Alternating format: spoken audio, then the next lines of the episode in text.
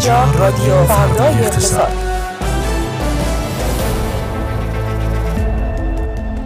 روزتون بخیر. در این ساعت به صورت زنده با شما ایم از تهران. خیابان الوند استدیوی فردا اقتصاد با رادیو فردا اقتصاد. خوش آمدید. خانم ها آقایان فردا اقتصاد امروز رو با من علی تسلیمی و من فاطمه رجبی. لطفا شنونده باشید.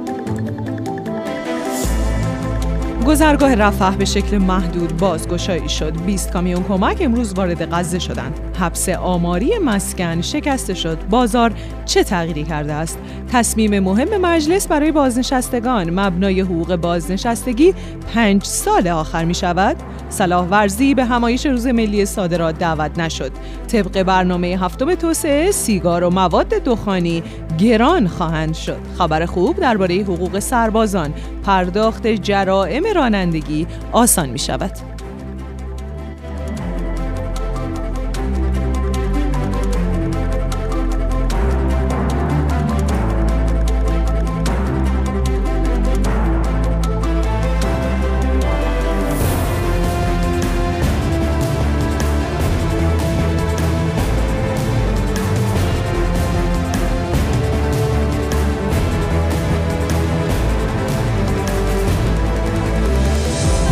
زربان اقتصاد شنیده نیست. در رادیو فردای اقتصاد. سلام و درود خانم ها آقایان. خوش آمدید به 67 مین اپیزود از رادیو فردای اقتصاد که ما مشغول ضبطش در 29 مین روز از مهر ماه شنبه هستیم. خوش وقتیم که همراه شما ایم امیدوارم اگر از شنونده های همیشگی ما هستید شنیدن ما رو به دیگران هم توصیه کنید. خیلی سریع بریم سراغ مشروع سرخط خبرهایی که فاطمه رجبی اونها رو برامون خوند. سفارت آمریکا در اسرائیل اعلام کرده که گذرگاه رفح در مرز غزه با مصر ساعت ده به وقت محلی بازگشایی میشه و این اتفاق بازگشایی شد و این اتفاق به شکل محدود اتفاق افتاد اما گویا حاشیه هایی داشته و بسته شده. بله گفته میشه که 20 کامیون کمک بیشتر نتونست از گذرگاه رفح عبور بکنه. بعد از اون گذرگاه دوباره بسته شد. مصر اعلام کرد که این کشور نبوده که گذرگاه رو بسته چون می‌دونیم که به هر حال مصر توسط افکار عمومی داخلی خودش و همینطور بسیاری از کشورهای جهان که در واقع مدافع حقوق مردم غزه هستن تحت فشار هست بله. برای باز کردن این گذرگاه. برای همین حالا که بلافاصله بسته شد سر صدای زیادی به راه انداخت. مصر گفته که من نبستم گذرگاه رفح رو بلکه بمباران شدید اسرائیلی ها موجب بسته شدن گذرگاه رفح شده. سازمان ملل اعلام کرده که به هیچ وجه 20 کامیونی که عبور کردن پاسخگوی گوشه ای از نیازهای مردم غزه هم نیست. سازمان ملل خیلی جدی پیگیر هست. گویا آقای گترش اگه اشتباه نکنم خودشون رفتن به مرز مصر با فلسطین و اونجا یک سخنرانی احساسی داشتن مبنی بر اینکه نمیشه کسی دلش نشکنه و بله. بدونه که دو میلیون نفر به حال سازمان ملل این کارم نکنه که خب دیگه حالا فقط محکوم که نمیشه بله دیگه. سفرم بکنه.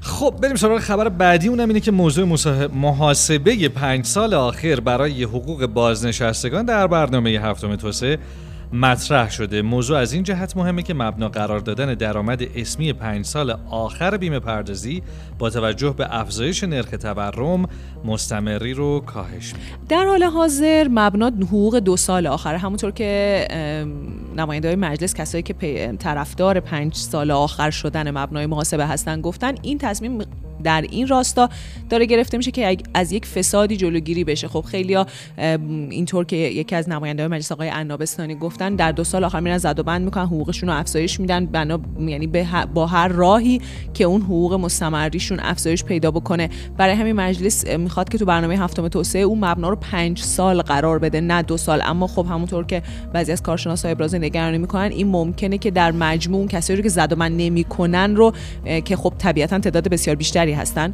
تحت تاثیر قرار بده و با توجه به نرخ تورم مستمریشون رو کاهش بده. برای همین خیلی جنجال زیاده و ممکنه که اصلا موافق نشه. فاطمه توی سرخطات که من نمی‌خوام به مشروعش وارد بشم این بود که حسین ورزی رئیس اتاق بازرگانی به همایش روز ملی صادرات که امروز هم برگزار شده دعوت نشده. چه حاشیه هایی داشته ماجرا؟ از چه قراره ماجرا اینه که به هر حال متولی وزارت اقتصاد بوده آها. و به بخش وزارت سمت بوده و طبیعتا اون برنامه هایی که متولیش دولت باشه جایی نخواهند داشت. آقای صلاح ورزی چون دولت بارها موضوع خودش نسبت به حضور ایشون در صدر اتاق بازرگانی اعلام کرده. دولت نمیپذیره رأی رسانه- اکثریت مثل اینکه ام، دولت میگه که فرایند انتخاب ایشون قانونی نبوده چون که ام، عدم صلاحیتشون اعلام شده بوده به آها. اون کمیته. ولی نشده بوده هممون می‌دونیم اینو. به هر حال آره که به هر. حال آره حرف حدیث ها؟ همین همه ما چیز داریم دیگه. یه کودک درون داریم. قشنگ این قضیه کودک درون دولت پا میکوبه زمین. بس دیگه بابا زشته خب و خبر آخر البته نه یکی مونده به آخر. عضو هیئت رئیسه مجلس اعلام کرده که پس از ارائه لایحه بودجه سال آینده به مجلس یکی از پیشنهادات ما اینه که حقوق سربازان به میزان کارمندان افزایش پیدا کنه. معنیش چیه؟ خب تو چند سال اخیر می‌بینیم که حقوق سربازان قابل توجه آقای سروش بهرامی که تازه هم از سربازی فراغت پیدا کردن افزایش قابل توجهی داشته. خود ایشون جزء کسایی که حقوق میلیونی می‌گرفته به عنوان سرباز دارای کارشناسی ارشد. ولی خب می‌دونیم که از مثلا 300 400 تومن چند سال پیش یهو یه افزایش پیدا کرد. یک و خورده ای شد بعد سه و خورده ای و الان که زمزمش هست که به حقوق کارمندان برسه و این موضوع قشنگ می‌تونه حرفه‌ای شدن رو تقویت بکنه. خیلی ها ترجیح بدن که بیشتر از دو سال خدمت بکنن مثلا پنج سال خدمت بکنن. ولی خب از اون طرف می‌تونه یه بار هزینه بسیار بزرگی هم داشته باشه دیگه باید ایناش هم هندل بشه. بله. و سردار سید کمال هادیانفر رئیس پلیس راهنمای رانندگی اعلام کردند که لینک پرداخت مستقیم جرم رانندگی به پیامک های جریمه به زودی اضافه میشه. تا الان راننده ها باید استعلام می‌گرفتن و همونطور که خود آقای هادیان فر گفتن چیزی در حدود 5 5500 تومن این طورا باید پول می‌دادن. بله، بله. و حالا گفتن که و همچنین خب خیلی ها نمی‌رفتن برای هر یه دونه یه همچین اقدامی انجام بدن. ولی آره. الان گفتن که همراه با اون پیامک ما لینک پرداخت هم می‌ذاریم که همون لحظه که اسمس میاد همون لحظه هم پرداخت بشه این هم به نفع راننده هاست که از انباشته شدن و دو برابر شدن جریمهشون جلوگیری میشه. هم خب طلب های مربوط راهنمای رانندگی زودتر وصول میشه. اما خب نکته ای که خیلی بهش توجه ممکنه نکنن اینه که سال چند سالی هست که دیگه طلب های راهنمای رانندگی به حساب پلیس واریز نمیشه بلکه صاف میره به خزانه کشوری و خزانه کشوری سهم هر بخشی رو که در قانون دیده شده تقسیم می‌کنه. عجب. امیدوارم برچیده شه این بساط سایت ها چون همین یه ماه پیش فاطمه پنج بار این پرداخت استعلامم رو انجام دادم. و دست آخر هم باید می‌رفتم دونه یه دونه جریمه رو انتخاب. می‌کرد اصلا یک داستان برای اینکه این کار نکنیم می‌رفتیم پلیس به علاوه 10 پلیس به علاوه توکه 10 پا. چون اخیرا هم درگیر ماجرا بودم. اونجا بهتون یه کد تجمیعی یعنی شناسه پرداخت تجمیعی میدن. شما میری یه باره همه رو پرداخت. عجب. بله. بسیار عالی. بریم با سروش بهرامی بپردازیم با آخرین های بازار سرمایه طلا و ارز. و همینطور خیلی کوتاه خبرهای شرکتی. یا می‌خوای این کوتاه؟ اونا. جفتشو با هم کوتاه میگم. عالی شد. آره سلام, سلام. عصرتونم بخیر. خب بخوام خیلی سریع بپردازم به بازارها. بد نیست بازارها رو از چهارشنبه یه نگاهی بندازیم. حالا یکی دو روزم که تعطیل بوده. خب بعد از اون بمبارانی که توی بیمارستان غزه اتفاق افتاد و هواشی که داشت و اون التهاباتی که خیلی شدت گرفت بازارهای دستخوش تغییرات خیلی زیادی شدن. بورس تهران روز چهارشنبه شدیدن افت پیدا کرد. از اون ور نرخ دلار توی بازار آزاد. افزایشی شد توی بازارهای جهانی. رشد قیمت طلا و نفت رو داشتیم. ولی بعدش یه مقداری از این تشدید این التهاب خوابید و ما شاهد این بودیم بعد از اون هواشی و به حال خبرهای زد و نقیزی که اومد. یه مقداری شرایط بهتر شد. بعدش هم که با آزادسازی دو گروگان آمریکایی از طرف حماس خب ما دیدیم که دو- دوباره آرامشی برگشت توی بازارها. بازارهای جهانی قیمت نفت کاهشی شد و یه مقداری پایینتر اومد و شرایط به این گونه پیش رفت. امروز توی بازار سهام و بورس تهران هم ما دیدیم یه بازار مثبت ولی خیلی کمجون رو داشتیم. یه تقاضای اول بازار اومد که بعدش دوباره کم کم از قدرت تقاضا مثل خیلی روزهای دیگه کم شد. ارزش معاملات بسیار پایین بود. یه چیزی نزدیک به 3200 میلیارد تومان و بازم با وجود اینکه بازار مثبت بود ما یه خروج حدوداً 160 70 میلیارد تومانی رو از سمت کدهای حقیقی داشتیم. شاخص کل بورس کمتر از یک درصد رشد کرد. از اونور شاخص اول شرایطش بهتر بود و یه چیزی نزدیک به نیم درصد افزایش رو داشت. توی بازار امروز حالا اگه دوستان برن نگاه کنن نقشه بازار رو کاملا مشخصه. یک سری از سهام و تک سهم هایی بودن که عملکرد بهتری بهتری داشتن. یکی از نکات بسیار مهمی که به هر حال برای بازار سهام این روزها پیش پاش است و داره اتفاق میفته انتشار صورتهای مالی هست که امروز 29 فردا سیوم تقریبا دیگه مهلت انتشار این صورتهای مالی داره به پایان می‌رسه و احتمالا مثلا از همین الان که داریم ما هم صحبت می‌کنیم تا فردا آخر وقت یه سیل عظیمی از صورتهای مالی منتشر بشه روی سامان کدال و این می‌تونه روی بازار سهام اثرگذار باشه. در مورد بازار آزاد دلار اگه بخوایم صحبت کنیم کاهش نسبتا خوبی رو داشته. ما در حالی که بالای 51500 تومان داشتیم نوسان می‌کردیم در حالا اواخر هفته گذشته. الان حوالی 50200 تومان هست 2300 تومان طلا هم افت کرده. طلا 18 ایار 2 میلیون و 397 هزار تومان از اون ور سکه امامی هم 28 میلیون و حدودا 500 هزار تومان کمتر از 28 میلیون و 500 هزار تومان داره قیمت می‌خوره. من خیلی سریع اگه سراغ خبرهای شرکتی هم برم که میشه گفت تا حدودی جدا هم نیست از خبرهای بازار سرمایه یک خبری که منتشر شد و یکم برای فولادسازها نگران کننده بود این بود که آقای علی اصغر حاجی حیدری معاون فلزی دفتر صنایع معدن و وزارت سمت یه صحبت رو انجام دادن و گفتن طبق مصوبه که وزارت سمت تعیین کرده شرکت های فولادی باید تمام محصولات خودشون رو در بورس کالا به فروش برسونه الان شرایط توی بورس کالا بد دنبال نمیشه. یه مقداری از اون حواشی اخیر کمتر شده اما می‌دونیم که ذهنیتی که توی برخی از سیاستگزاران هست اینه که خب باید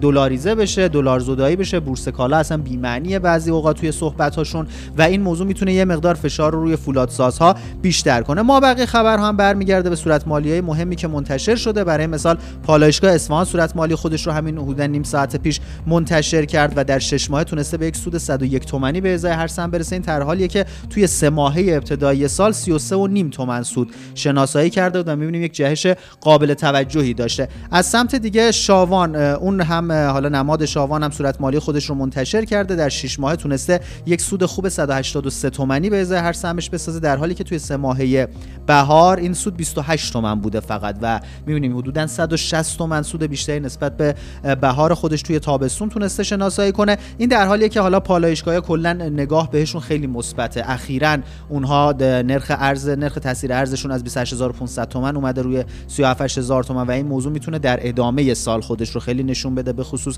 در صورت مالی هایی که قرار هست حالا دو سه ماه آینده برای فصل پاییز منتشر بشه. نماد دیگه ای که صورت مالیش منتشر شده فولاد مبارک است که توی 6 ماه تونسته 60 حدودا 66 تومن سود به هر سهمش بسازه و این در حالی که توی بهار در فصل بهار 33 و 6 دهم تومن. تقریبا همون اندازه که تو بهار ساخته بود توی تابستون هم ساخته اما 29 درصد نسبت به مدت مشابه سال گذشتهش عملکرد بهتری داشته. به هر حال افزایش قیمتی که توی دلار داشتیم حالا بازارهای جهانی نسبتا با ثبات دنبال شدن. حتی یه مقدار شاید بشه گفت قیمت محصولاتی مثل بیلت و بیلت و اسلب توی حالا بازارهای جهانی نسبت به سال گذشته بهتر داره دنبال میشه. اما خب صورتهای مالی احتمالا همونطور که عرض کردم کم کم منتشر بشن. برای هم شرکت ها متفاوت هست من نگاه می‌کردم خیلی از شرکت هامون هم بودن که زیان های خیلی عجیب غریبی شناسایی کرده بودن توی شش ماه و باید حالا کسان و دوستانی که توی بازار سرمایه فعالن خیلی دقیق بررسی کنن این سودها به چه شکلی بوده و از کجا ناشی شده و چه چشماندازی هم برای شرکت ها میشه متصور. متشکرم. سروش بهرامی گزارش کامل جامع و دقیق با خداحافظی. خدا نگهدارتون. دعوت می‌کنم از آرمان علایی که به ما بپیونده و در ادامه با گزارشی در رابطه با مسکن که ممنونم. ویبره کی بود؟ گوش ها رو به لرز بودن گوش میدن. مخاطب پیام می‌ذاره آقا چرا میز لرزید؟ خبری که آرمان می‌خواد برامون دربارهش صحبت بکنه به آمارهایی برمیگرده که امروز منتشر بله. شد. بعد از یک مدت قابل توجهی چیزی نزدیک به هشت, هشت ماه, ماه. یعنی از ابتدای بیشتر از ابتدای امسال آمارهای مربوط به مسکن قیمت مسکن منتشر شده. خیلی نکته داره. خیلی ها میگن که دلیلی داشته انتشارش. حالا آرمان بگه نکته هاشو که مشخص بشه دلیل. آره که چرا الان منتشر شد. سلام خدمت شنونده ها و بیننده های عزیزمون آمار مسکن از دی پارسال همزمان با جهش قیمت مسکن به بالای متر مربع 50 میلیون تومن دیگه منتشر نشد. بعد حالا ما تو ماهای مختلفی که این آمار منتشر نشده ما تورم های ماهانه هلوش 10 درصد و حتی بالاتر داشتیم. چهار ماه پیاپی تورم تو این عدد بود و خب وضعیت بازار خیلی عجیب شده بود. حالا طبق این آمارهای جدید الان هر متر مربع مسکن در تهران رسیده به 77 میلیون تومن که خب خیلی عدد عجیبیه دیگه. و از اون طرف تورم نقطه به نقطه یک ساله مسکن هم رسیده به 75 درصد که اونم خیلی تورم بالای محسوب میشه. آرمان این 77 تومن مثلا چیزیه که نسبت به کی انقدر عدد بزرگ و عجیبه؟ یعنی مثلا فروردین ماه چقدر بوده؟ یه همچین چیزی می‌تونیم داشته باشیم که ببینیم مثلا از اول امسال چه بلایی سرمون اومده. از اول امسال ما از اول امسال ما یه تورم ده درصدی توی فروردین ماه داشتیم. یه 9 درصدی توی اردیبهشت داشتیم یه یک و شیش دهم درصدی تو خرداد یعنی ماه به داشتیم. ماه یعنی مثلا ف... اردیبهشت نسبت به فروردین انقدر یا؟ آره ماه به ماه. یعنی ماهانه مثلا- 10 درصد 9 درصد تورم داشتیم. و حدودا 10 میلیون تومن از همون ابتدای سال قیمت مسکن گرونتر شده. البته نکته مثبت حالا شاید ماجرا اینه که طی سه ماه گذشته ما تورم منفی داشتیم توی بازار مسکن. چقدر یه منفی دو هشت یه منفی هفته با یه منفی یک و هفته حالا با اون رشد قابل مقایسه نیست ولی قدیمی ها یه مثالی دارن میگن غم به خروار میاد. شادی به مسقال. یه همچین چیزی مثلا میگن که به. خروار میاد به مسقال میره. یه همچین چیزی کوه به حکای کوه میاد مو به مو میره. یه همچین چیزی یه خلاصه منظورشون این. بوده که الان خیلی هم حکایت از همین داره که مثلا اضافه شدن و تورم مثبت 10 درصد و 9 درصد و یه کاره بالا. کاهش 7 دهم درصد. 8 دهم درصد.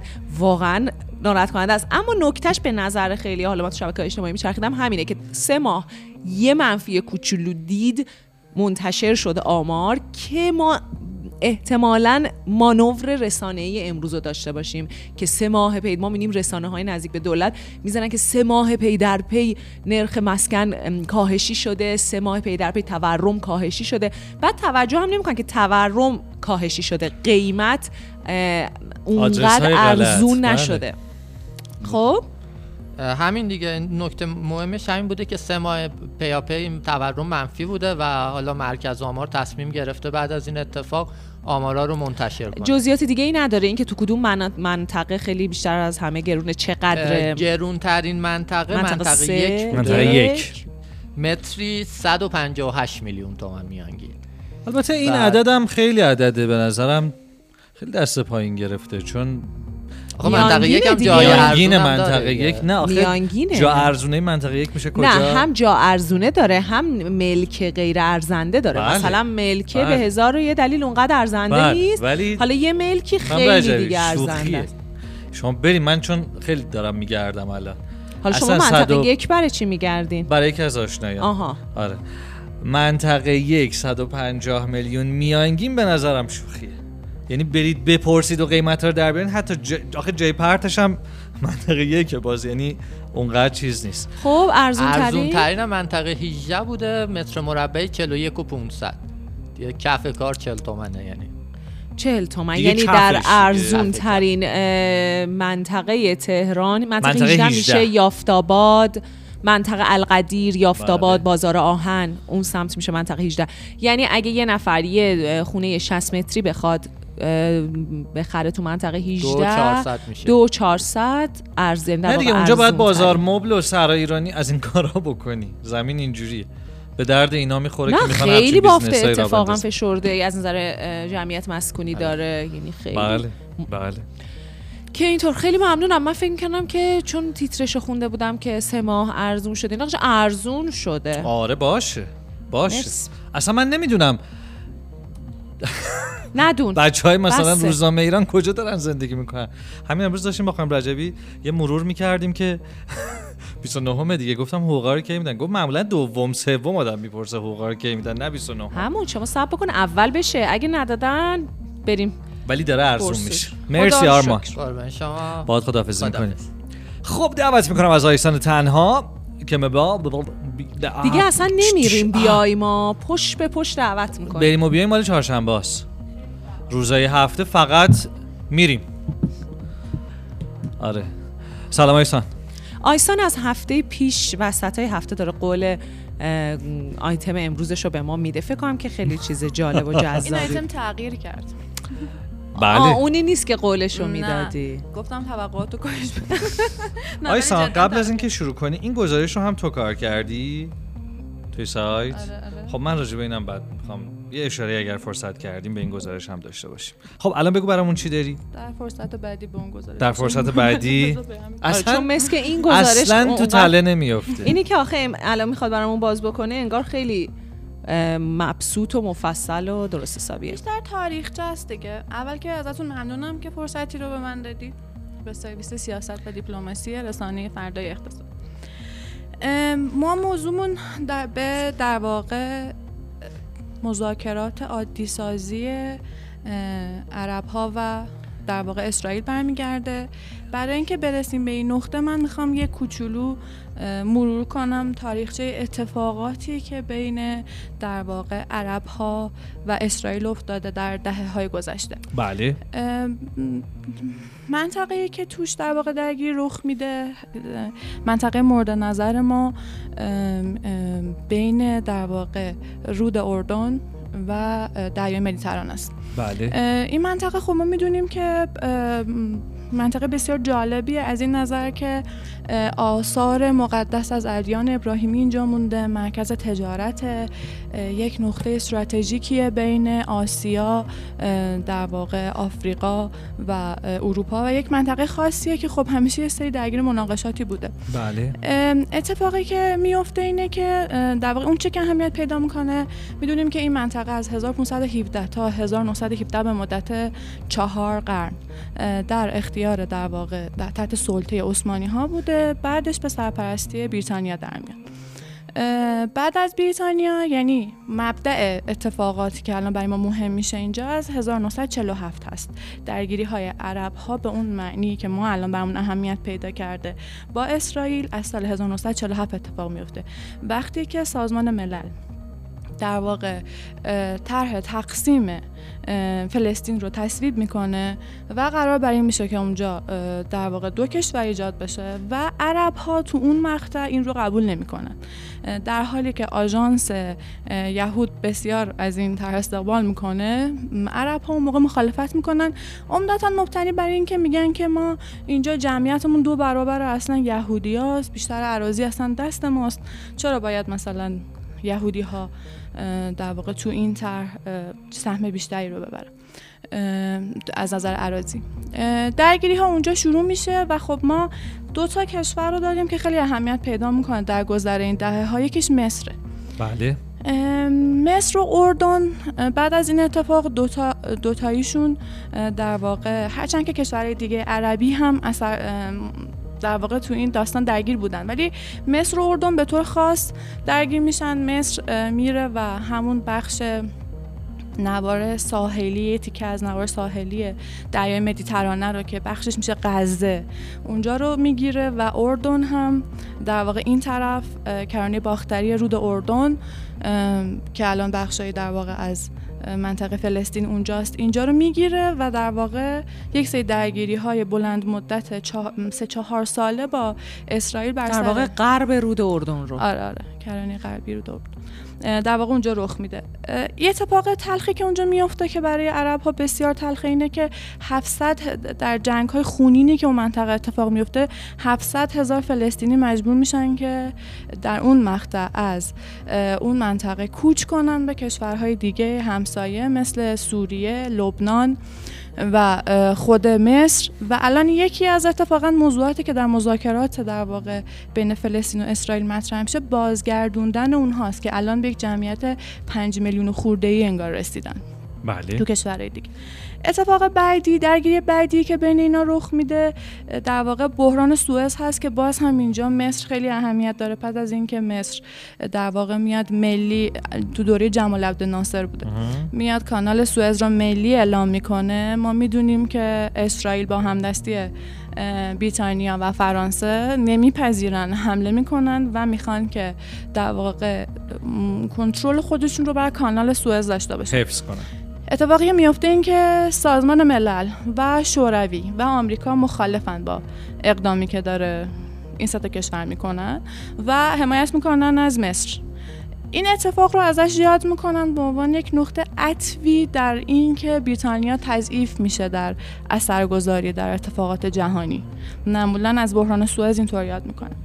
اتفاق بعدی که خیلی تکان دهنده است برای عرب و همزمان هم بوده تقریبا با اینکه در مستعمرات مختلف انگلستان تو این دوره اعتراض های شکل می‌گیره به در واقع این استعمار و اینکه می‌خوان مستقل بشن خیلی یکم از قبل شروع شده بله بوده این. بله. اتفاق بعدی که میفته و برای عرب ها خیلی تکان دهنده است و این هم یکی از نقاط عطف در واقع درگیری های بین اسرائیلی ها و عرب هاست بحث جنگ شش روزه است اونطور که به نظر می‌رسه اینه که اسرائیل از طریق اطلاعاتی به متوجه میشه که احتمالا مصر برنامه این رو داره که یه اقداماتی رو علیه در واقع اسرائیل انجام بده. پیش دستی می‌کنه و حمله می‌کنه به که فرماندهان ارتش اردن این اطلاعات رو میدن اگر که اشتباه نکنم. ببین یه سری یه سری اطل... ت- ت- چیزهای مخ- مختلفی هست. یکی اینکه همینو میگن یه سری میگن که در مصر رو نفوذی کرده بوده که خود مصری ها ارت... میدن. از اطلاعاتی همیشه اسرائیل مدعیه که یه قدرتی داره و در همون زمان هم مطرح بوده که اطلاعاتش انقدر گسترده است که نفوذ کرده به در واقع نیروهای نظامی مصری. ولی خب اون که شما بهش اشاره کردی هم درسته مطرح میشه. در طی اتفاقی که میفته اینه که طی 6 روز این مسلط میشه به بخش های از اونطور که پیش بینی می‌کرده که سوریه هم می‌خواد وارد جنگ بشه بخش های از بلندی های جولان به صحرای سینا نفوذ می‌کنه و به از طرف سوریه به بلندی های جولان از طرف جنوب در واقع مصر در واقع بله. آره. و همین بخش کرانه غربی غربی غربی رود اردن بلندی های جولان یه منطقه خیلی جالبیه که برای اسرائیل خیلی استراتژیک به حساب میاد یک این- تو این بلندی ها 70 کیلومتر این تا دمشق فاصله داره و از اون بلندی ها میشه دمشق رو دید و از اون طرف 70 کیلومتر با حیفا فاصله داره و سوریه تو اون مدت استفاده می‌کرده از این بلندی های جولان برای اینکه به اسرائیل فشار وارد کنه و حالا دیگه در واقع همیشه بازی دید همیشه برمیگرد. زد دیگه آره آره، دقیق دقیق. در واقع استفاده می‌کنه برای اینکه بازی برگرد. تو شش روز این مناطق رو می‌گیره و عربا خب واکنش نشون میدن دیگه. عربستان سعودی تونس سودان مراکش الجزایر همه حمایت می‌کنن. ولی اتفاق خاصی نمیفته. شورای امنیت اون موقع از اسرائیل می‌خواد که از کشورها می‌خواد که دست از ادعاهای ارزیشون بکشن به مرزهای قبل برگردن و, و از اسرائیل هم می‌خواد که به مرزهای قبل برگرده. اتفاق نمیفته تا اینکه اون جنگ بعدی رخ میده. جنگ 1973 که سوریه و مصر دوباره دو جانبه حمله می‌کنن برای اینکه اراضی خودشون پس بگیرن. گرچه موفق نمیشن که به اهداف خودشون برسن. ولی این منتهی میشه به در واقع پیمانهای صلحی که در آینده با در واقع اسرائیل با کشورهای عربی میبنده. مهمترینش پیمان اسرائیل و مصر که تو 1978 بسته میشه با انور سادات و در واقع جیمی کارتر. بله. که بعدا هم ترور میشه آقای انور سادات سر این در واقع کوتاه اومدنش و پیمان صلح. خب حالا چه چیزی اهمیت داره؟ اینه که بعد از این در واقع پیمان های صلح کشورهای عربی رفته رفته شروع می‌کنن روابطشون رو اینها با اسرائیل در اسرائیل انگار که اون اراضی که گرفته بود و اهرامی می‌کنه برای اینکه بتونه اینها رو وادار بکنه به اینکه بپذیرن به رسمیت بشناسنش. در گذر زمان ما می‌بینیم که خب می‌کنه یه سری از این کشورهای عربی رو هم مصر اردن اردن که اصلا کلا سیاستاش به نظر می‌رسه که کلا نزدیک به دول غربی از یه جایی به بعد همراهی می‌کنه اصلا با دولت اسرائیل مصر هم اگه بخوایم روند رو بررسی کنیم بعد جمال عبدالناصر بخوایم ببینیم که حالا انور سادات بود و بعدش آقای حسنی مبارک بود یه دوره مرسی میاد که می‌خواد زیر پیمان کمپ دیوید بزنه که یه سال بیشتر دوام نمیاره دوباره با کودتا آقای سیسی میاد کار و راه آقای مثلا آقای مبارک. مبارک رو پیش میره. مصر خیلی مهم بوده که مصر به نظر می‌رسه که می‌خواد کنار بیاد و اما یه کشوری که خیلی مهمه و الان موضوع مورد بحث ماست عربستان سعودی. عربستان سعودی در خب حالا در ابتدای این اوایلی که این مناقشات بوده خب طبیعتا با کشور عربی بود. ولی تو این کشور به این دلیلی که نظرسنجی ها هم نشون میده بسیار روحیه های ضد اسرائیلی تو این کشور قویه. روابطش رو عربستان در تمام این سالها با اسرائیل پنهان کرده بود. یعنی چه بخش تجاری چه اون زیرساخت های مخابراتی تو هر زمینه که همکاری می‌کرد پنهان می‌کرد. یک ماه قبل از حمله حماس به اسرائیل در واقع اخباری با جدیت دنبال می‌شد مبنی بر اینکه مذاکرات عادی سازی بین عربستان و اسرائیل بسیار جدی داره پیگیری میشه. آقای بن سلمان یک مصاحبه ای انجام داد با شبکه فاکس.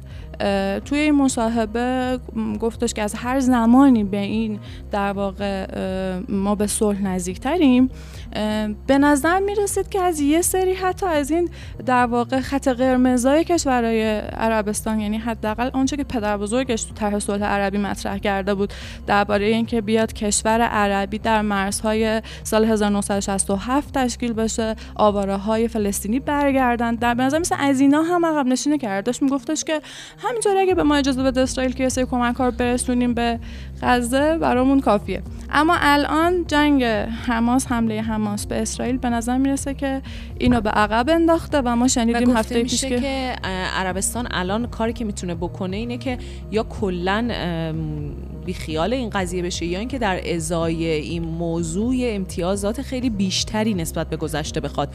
برای اینکه خب افکار عمومی خودش دیگه با اون صحبت که قبل شده بود راضی نمیشن که به عادی سازی روابط با این عادی سازی روابط بین کشور عربی و اسرائیل برای این دول عرب خیلی هزینه داشته. تا همونطور که گفتم خب مثلا انور ترور شد سر این داستان. اتفاقی که افتاد توی این یه ماه اخیر در ارتباط با حالا تعداد کشته هایی که غزه داد خیلی بعیده به این زودی ها عربستان بتونه این دوباره جسارت. پیش چون به هر حال دیکتاتوری های کشورهای دیکتاتوری اقتدارگرا هم که مبتنی بر سنت سر کاران تا زمانی می‌تونن سر کار باشن که به سنت های خودشون پایبند باشه اگر قرار باشن نباشن از مشروعیت ساقط میشه بله. بسیار عالی. خیلی یه پکیج 60 ساله رو ایسان توی هفت ده دقیقه جمع کردی ممنون. خیلی فشرده بود بعد به اینکه بهم گفتین یک هفته از قول دادی آره. گفتم آره. ولی فکر می‌کنم برای خیلی ها روشنگر بوده یا حداقل علاقه من شدن که بیشتر مطالعه کنن راجبش ممنونم ازت. مرسی از شما بچه با خداحافظی. خدا بسیار خوب وقتشه که بریم سراغ مانی بشرزاد و گزارشی که از اکونومیست برامون آورده طبق روال هر شنبه که ما می‌پردازیم مبسوط به. اکونومیست اکونومیست سلام مانی. سلام. اکونومیست تیتراش رو قرار امروز بگیم جلدهاش رو قرار بگیم که چند تا مقاله خیلی خوب داشت هم توی جلد هم توی خود کانتکستش و به نظر من بهش بپردازیم جالبه. با اولی شروع کنیم. چگونه فرهنگ حذف را حذف کنیم؟ توی آتلانتای دختر هشت ساله سیاه پوستی میره سر کلاس. و معلم میذارتش بیرون میگه برو بیرون. خانوادهش پرس‌وجو می‌کنه میگه چرا این اتفاق افتاده؟ میگه نه okay الان درستش می‌کنیم. مشکل این بود که تو کلاس سیاها نرفت. تو کلاس سفیدا رفت. چه سالی؟ دو سال پیش. موضوع چیه؟ نژاد این عین داستان های دهه های قبلی و زمان مارتین, مارتین لوترکینگ و ایناست. چه اتفاقی افتاده؟ اتفاقا توی مدرسه progressive مترقی اتفاق افتاده. یعنی گروه های چپی که اون مدرسه رو داشتن که اعتقاد داشتن به اتفاقا ضد نژادپرستی بودن و اینا اتفاقی که افتاده reverse racism شده. این نژادپرستی معکوس. حالا چه اتفاقی افتاده؟ اکونومیست این رو گفته که فرهنگ حذفه. یه اتفاق دیگه هم تو آمریکا افتاده. زمانی که واکسن ها اول اومده بود تو همه کشورهای اروپایی اول افراد پیرتر اومدن واکسن ها رو زدن دیگه. گروه های پروگرسیو چپ اومدن گفتن چیه؟ گفتن که نه چون پیرمردها اکثرا سفید پوست های پول دارن ما باید گروه های دیگر رو بزنیم اول و چندین هزار نفر زودتر مردن به دلیل این سیاست. و بحثی که داره یاد میزس ما میفتیم میزس در مورد این گروه های مترقی میگفتش که اینا همه درهای ترقی رو میبندن این گروه های مترقی. و موضوع چیه؟ یه کتابی اومده توسط آقای یاشا مانک به نام تله هویت که اکونومیست داره توی مقاله این کتاب رو معرفی می‌کنه. من خلاصه میگم خیلی بحث جالبی داره. میاد میگی ما اینقدر به راست تمامیت خواه گیر دادیم که از چپ تمامیت خواه قافل شدیم. یعنی اینقدر گروه های راست رادیکال رو رسانه ها بهشون دقت کردن و درست هم بود. گروه چپ رادیکال اصلا از زیر دستشون در رفت. اتفاقی که افتاد چیه؟ اینا گروه های هویتی آوردن. یعنی چی؟ یعنی ما گروه ها جامعه رو به شکل گروه های هویتی ببینیم. زرتشتی ها مسلمانان سیاه ها مشکلش چیه؟ مشکلی که اتفاق میفته اینه که زمانی که ما توسط هویت می‌بینیم این گروه ها شکلی که می‌گیره میان رفتارهای عجیبی از خودشون نشون میدن. چرا؟ یک نظر تو نظریه تکامل ما می‌دونیم که روانشناسی تکاملی جدیدن به ما میاد میگه که ما بر اساس گروهمون رفتار می‌کنیم. رفتارهایی که ما نشون میدیم توی گروه و تکامل ما اینطوری بوده. گمانهای اولیه گروههایی بودیم که بله. ما تایید اون گروه رو به دست می آوردیم اتفاقی که میفته اینه که زمانی که ما تمرکز می‌کنیم روی گروه ها افراد رفتارهای انجام میدن که به صورت فردی انجام نمی‌دادن. مثلا وقتی که خب آدما گروهی تقسیم میشن گروهی هویت یابی می‌کنن. دقیقاً. یعنی هویت خودشون رو در گروه تعریف می‌کنن. وقتی شما گروهی دسته بشی. برای همینم خب خیلی شاید حتی زمینه ساز فاشیسم باشه. دقیقا زمینه ساز فاشیزمه. و اتفاقی که میفته اینه که راه رشد فکری رو میبنده. ما میدیم راه رشد فکری در بلند مدت آزادی بیانه نه جدا سازی نه اینکه حرفی که می‌زنیم به دیگران بر نخوره. راهش آزادیه و اتفاقی که میفته یه چند راهکار معرفی می‌کنه. میگه ما باید آموزش تفاوت ها رو به کودکانمون بدیم به جنگ جدا سازیشون کنیم. یعنی بگیم این تفاوت ها هست و اوکیه طبیعیه نمی‌خواد دیگه بیشتر جدا سازی کنیم. این, این کار رو انجام بدیم و راهکاری که میده بازگشت به لیبرالیسم کلاسیکه. میاد میگه یه سری آرمان های جهان شمولی وجود داره مثل عدالت مثل فردگرایی مثل آزادی. به اینا برگردیم نه هی بخوایم اصولمون رو بر اساس گروه ها تعریف کنیم. این سری اصولی رو به عقل سلیم بپذیریم که این اصول خوبه باعث رشد اقتصادی میشه باعث میشه جوامع آزاد باشن بهتر زندگی کنن. اینا رو بپذیریم. این مقاله اول. جالبه که در سال 2023 همچنان ما در یعنی این یه ذره خیالم راحت می‌کنه و امیدوارم می‌کنه که در امریکا تا این حد درگیریم با چنین چیزهایی و اکونومیست میاد انقدر مبسوط بهش می‌پردازه. قصه همون قصه انگار در آره. طول تاریخ. انگار اشتباهات رو تکرار می‌کنیم. مقاله بعدی در مورد چینه. در موردش گفته ناامیدی بزرگ. خیلی فکر می‌کنن چین بعد از اون محدودیت سنگینی که برای کووید گذاشته بود دوباره که برگرده قرار رشد اقتصادی خوبی بیاد ولی مثل اینکه نبود. و خیلی میگن دل سرد کننده بود. حرف جالبی می‌زنه. میگه وزیر اقتصاد آمریکا چند روز پیش چند هفته پیش رفته بود چین و توصیف کرده بود جای خطرناکی برای سرمایه گذاری و هیچ واکنش عجیب غریبی نشون نداد. قبلا اگه وزیرای اقتصادی رو می‌گفتن می‌گفتن هدف سیاسی داره می‌خواد چین رو بکوبه می‌خواد جنگ سرد را بندازه. ولی الان مثل اینکه واقعا سرمایه گذارها باور دارن که چین دیگه اون جای قدیم نیست. چرا؟ دلایل زیادی داره. اول اولین چیزش اینه که بهش میگه فرسودگی و خشم. دولت داره روز به روز دخالت های بیشتری تو اقتصاد چین می‌کنه مداخله گریاش بیشتر شده و بنگاه هایی که از بین میرن و داره با چاپ پول نگه میداره و به نظر میاد اون بازار آزاد دنگ شیاوپینگ که چین رو ساخت داره از بین میره و جاش رو داده به گروه های رانت‌خوار جاش رو داده به صنایعی که با انحصارهای دولتی با امتیازهای دولتی سر کار اومدن نه با سودآوری توی بازار. گویا ما که خیلی خوشحالیم از قراردادمون ولی با چین؟ خیلی. و پیش بینی هایی که یه سری کارایی می‌کنه اکونومیست forecast پیش بینی می‌کنه که مثلا سالهای آینده GDP چطوره. توی April که این پیش بینی کرده بود پیش بینی کرده بود که سال 2028 GDP چین تولید ناخالص داخلی چین 85 درصد مال آمریکا میشه. مال اکتبرش ولی دوباره این پیش بینی کرد زد 70 درصد. و مثل اینکه اون اندیشه این که نظم جهانی داره تغییر می‌کنه و چین قرار جای غرب رو بگیره و اینا خیالی بیش نیست و بهتره واقع نگر باشیم نسبت به این چیزا. موضوع بعدش اما جالبه. میاد میگه آیا مدیران مدیر عاملان آمریکایی دارن بیش از حد حقوق می‌گیرن؟ سه تا از بزرگترین تولید کنندگان آمریکا تو صنعت خودرو اعتصاب داشتن. اعتصاب هاشون هم حرف درستی می‌زدن. اتحادی ها می‌گفتن که ما می‌خوایم 36 درصد حقوقمون افزایش پیدا کنه که خیلی کمتر از این بود از سال 2000 به امروز. ولی مال سی ها یعنی سی ای او ها مدیر عامل ها 40 درصد افزایش پیدا کرده. و توی این موضوع جالبه که توی فور S&P یعنی 500 تا شرکت بزرگ آمریکا به طور میانگین هر مدیر عامل 250 برابر یک کارگر معمولی داره حقوق می‌گیره.